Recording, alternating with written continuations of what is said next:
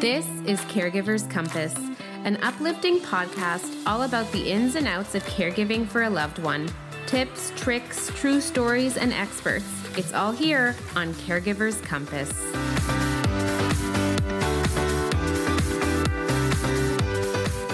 Hello, and welcome to another episode of Caregiver's Compass. My name is Stephanie Muscat. I am a registered social worker and psychotherapist. Please note that this episode is not the act of psychotherapy.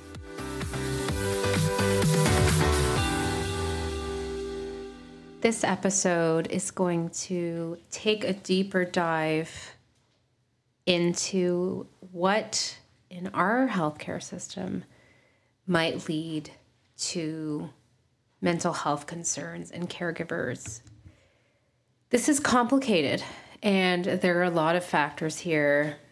There are a lot of pieces here. I am not going to be able to cover everything today. But what I am going to do is briefly talk about my experience on the inpatient side of things and what I've seen in caregivers from an inpatient perspective. And then I'm going to tie it together to my outpatient work with caregivers in my private practice. If you're not familiar, I have worked on the inpatient side at several major hospitals in Toronto. I have worked in the hospital setting, both in research uh, and policy and inpatient work since 2012. And I also started a private mental health practice solely for caregivers to provide them with the support they so desperately need in Ontario and more recently in Alberta. I'm going to paint a picture of a generalized example of what I've seen in the system. And I'm not asserting blame and pointing fingers at anybody necessarily. I am just talking about a system that unfortunately is and has been broken for quite some time, that does not often preemptively work to fix solutions before they come up, but that fixes or aims to fix solutions in its own crisis way many years after something has transpired. And this, in and of itself, is a problem. These are my opinions based off of my experience, based off of research that I've done, literature reviews that I've done, and the thousands of caregivers that I've worked with throughout the years. So here's a sample of what I see. And again, this is a generalization, but it pretty much encompasses what leads to a lot of the mental health concerns of caregivers. A loved one potentially with dementia is not doing well at home. Perhaps they had a fall. They are not eating. They're having behaviors. There's so many reasons why a caregiver gets overwhelmed and flustered and doesn't know what to do. And perhaps this can be addressed at home. Perhaps if there were concerns and a way to address these concerns by a visiting physician that is accessible or a family doctor that is accessible but has specialized knowledge in dementia, a trip to the ER could be avoided. But unfortunately, those resources are not accessible and readily available. And I know that firsthand from my own mother who has dementia and is at home. So, for one reason or another, the loved one is brought to the ER. Sometimes this is due to caregiver burnout, anxiety, not being able to meet their needs, not having supports, not having systems in place, not knowing how the system works. There's a crisis, and they bring their loved one to the ER. There are several scenarios at this point, one of which is that their loved one is admitted to hospital for a medical reason, or perhaps they're not safe to be at home. Maybe there's not enough people at home to care for them, or they keep having falls at home and they want to find out what's going on, or they are at risk to themselves being at home because they live alone and nobody could can live with them. They can't possibly do that because most caregivers are caring for their own families and their own needs. And so they're admitted to hospital. That's one one route. Another route is that this is being dealt with in the ER at that level. There are certain organizations that are affiliated with the ER in certain places, and they might work with the family to try and put in some additional home care services or connect to agencies in the area that can support. Usually, this is all very short term and just a way to get them home. That's another option. Another scenario is that they sit in the ER for so long that they just say this is either not safe for my loved one or myself and it's it's taking way too long we're going home. So those are the three again generalized trajectories. I'm going to follow the person who gets admitted to hospital. So the person might get admitted to hospital, and in this sample situation, we are going to state that this individual with dementia's name is Bill. And this is not a real person, but just to make this a little bit more simplistic. And Bill has Alzheimer's, quite advanced Alzheimer's. Bill has behaviors because of confusion, because maybe precipitating factors have not been dealt with. And Bill's daughter cares for her, but has her own family and children and job as well. And Bill lives alone in an apartment. Bill's daughter tries to visit him as much as possible, and unfortunately, on this day, she found that Bill had a fall. She doesn't know how long he was lying there for because she was tending to her own business, tried to call him. He didn't answer the phone like he usually does every day, and so she went to his home and found him. He was dehydrated. He may have had an injury. He seemed particularly confused and she didn't know why. So she brought him to the hospital. Bill gets admitted because obviously we want to know as a healthcare team what's going on here. Lots of tests are ordered to see what the reason for the fall might have been, if there's an underlying issue such as a UTI or something else going on? Did Bill break any bones? Did he hit his head? Is he stable? Bill becomes delirious because he's in a new setting and he's in the hospital. And Bill's daughter has been so overwhelmed by caring for Bill that now that he's in a hospital setting, Although she wants to be there, she feels this sense of relief in a way because now Bill is being taken care of by a different team. So she decides she can step back a bit. Of course, she's available by phone, but she has to tend to her own needs. And in a sad way, this is her only way of seeking respite. She did not purposely seek respite, although there are people who do through the hospital system. But now that Bill is admitted, she finally has a break and she knows he is cared for. So she pulls back. And Bill is in the hospital. He's by himself. He doesn't know where he is, he doesn't know what's going on. He just sees people wearing masks, taking him from place to place on a stretcher. He is so confused, and his behaviors intensify. And so now the inpatient team is dealing with the behaviors.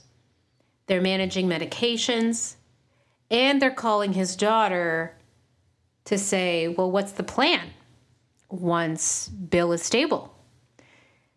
Where does he live? Oh, he lives alone? Okay. Can you come in more frequently? Because Bill's clearly not doing well. Can you hire private care? Because Bill needs additional support. And his daughter does not have the financial means to hire private care. And so then a referral is put in to home and community care, which is the government support system in the home. But of course, this is very limited. And as Bill is getting his battery of tests, it's found that he has a UTI and he's put on antibiotics. And once he is stable from a medical perspective, he can then be discharged home. Bill lives in an apartment that is a safe space.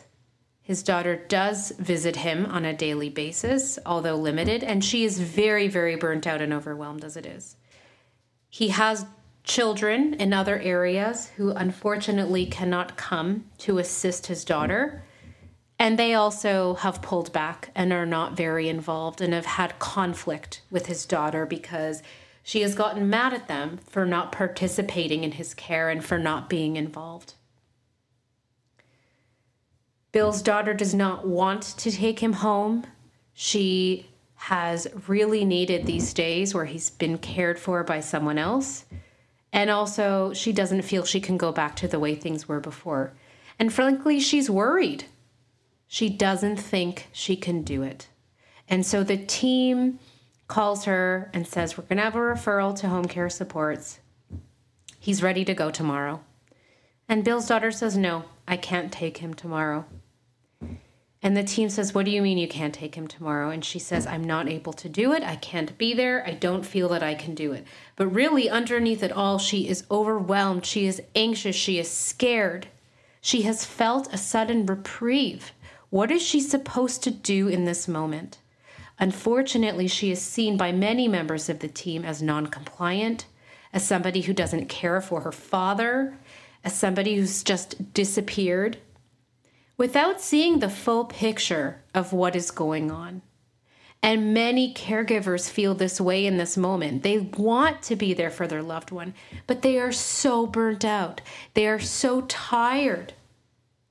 And so Bill's daughter says, I just don't think that I can visit every day anymore. It's been too much. I've been doing this all the time. I feel like I've hit a breaking point. And now I'm worried that my father's going to go home and fall. I cannot do this. Is there a home that he can go to temporarily because I just need a break? And so the team says there are retirement facilities in the local area that she can explore.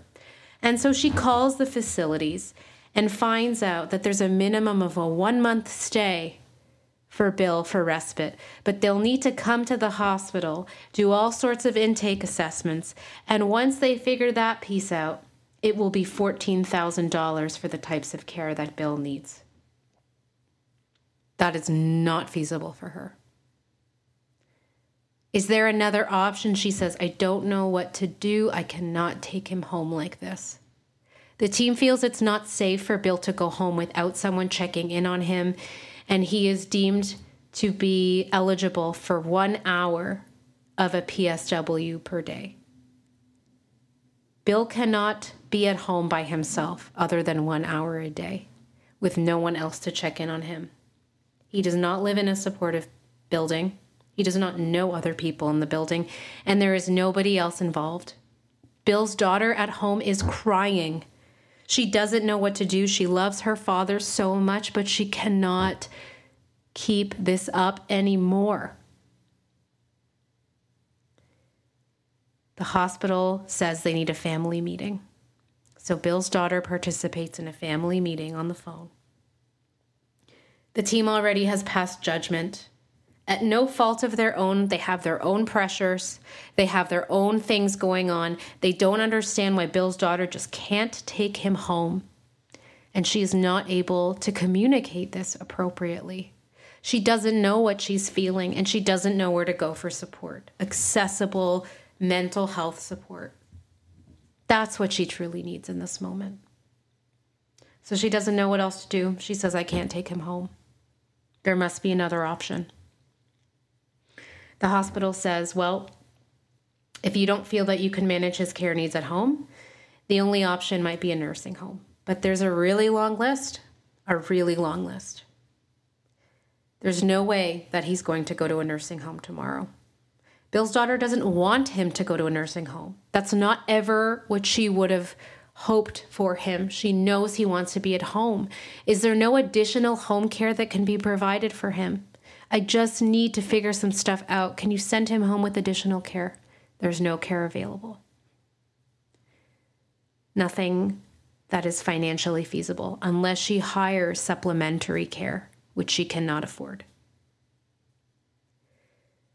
The decision is made to transfer Bill to a transitional care unit, a place where Bill can stay that has been created in the system for people who cannot return home, who need an alternative location of care. There is no choice for Bill's daughter as to where he goes because now he is still within the system and he has to go to a transitional care unit that is available. He ends up going to a unit that is half an hour from Bill's daughter's home in good traffic. And Bill is transferred and becomes more delirious. His daughter can visit less and less because of her own needs at home. And she feels completely out of control and does not know what to do. But she knows her father is being taken care of. She feels so helpless. She feels so much guilt and she feels terrible that she cannot visit and be there as much as possible, and as much as people who may have four siblings involved, multiple family members involved. She feels like she's abandoned and betrayed her father. She needs support, and the support is not there, and she feels like the healthcare system is against her. That people on the team are mad at her, that they cannot comprehend what she is feeling in this moment. She seems to be a bad guy right now. But she knows the longer that her father is in the system, the longer that he's in a facility, that she cannot provide the care he needs at home. She does have more of a break, she has more reprieve. And so she makes the decision to apply for long term care for a nursing home for her father. Her father will now wait in one of these transitional care units for a home, for it to come up. She's paying out of her own pocket from her work for her father. She has to sell his apartment. She has to manage his belongings. And she feels horrible inside. She feels like she has completely done everything possible to keep her father at home, and it just has not been manageable. And she is at a breaking point and still not seeking her own mental health supports. This situation that I have just described is so common, and I saw it so often. I worked in a transitional care unit for five years out of my entire hospital work. I've seen these families. I've seen the stress that they've grappled with. I've seen the need for respite that is not available. I've seen the desire to have home care that is not there, the funding that is not appropriate. They've had to leave their loved ones at home because there's no other choice. They've had to leave work. They've had to leave their own children to take care of their loved ones. They have hit rock bottom and they don't know what else to do. This is a system that has failed them. This is a system that is broken, a system that needs change, a system that needs to preemptively help our aging family members before they end up in the system. There is so much change to be done, and so many caregivers like Bill's daughter who want nothing more than to have their loved one at home. Our system targets people to stay at home as long as possible and not be in the system. But if we don't have a system that allows that to be possible, people will just keep coming through the doors.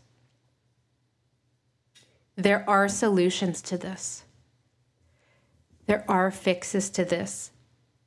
There are people sitting at the table, but the system needs to be ready to talk. And so when we look at caregivers and we see that they're not able to do what we expect them to do, we have to wonder where have we failed them? Where have we not been there for them? And a big piece of this is their mental health. If Bill's daughter had resources and support by a licensed clinician that was accessible to her at some point in this situation, someone who could help her navigate the system, navigate supports, see what else was out there while also tending to her mental health needs, something may have been different. But she was never offered this, nor was she able to find it. She Googled something and found that there was a three month wait list for a group, something that did not target her own needs. I created my company for people like Bill's daughter because I was once in a situation like Bill's daughter. But my services are not accessible to a lot of people. They're not free. And people without insurance coverage or people who don't know where to look cannot find us. So, what is the solution for caregivers? What is the solution for their mental health? Because it's way bigger than that. It impacts our system as a whole. And that is what I wanted to highlight today. If you are in a situation like Bill's daughter, a situation that I've been in, that thousands upon thousands of people in Canada are in, this is the way that it looks for so many. So, where does it change? That is the idea I wanted to bring forward today. If you've been in a situation like this, or you know of someone in a situation like this, reach out to your members of parliament, reach out to your local caregiving organizations, reach out to me, and I will connect you to the people who are trying to make change because we need to change this together. Thanks for listening to Caregivers Compass. If you've enjoyed this episode, please leave us a review. Your ratings and reviews help more people like you find our podcast. Don't forget to subscribe and share this episode with someone you think would love it. I'm Stephanie Muscat. Have an uplifting day, and I'll see you next time.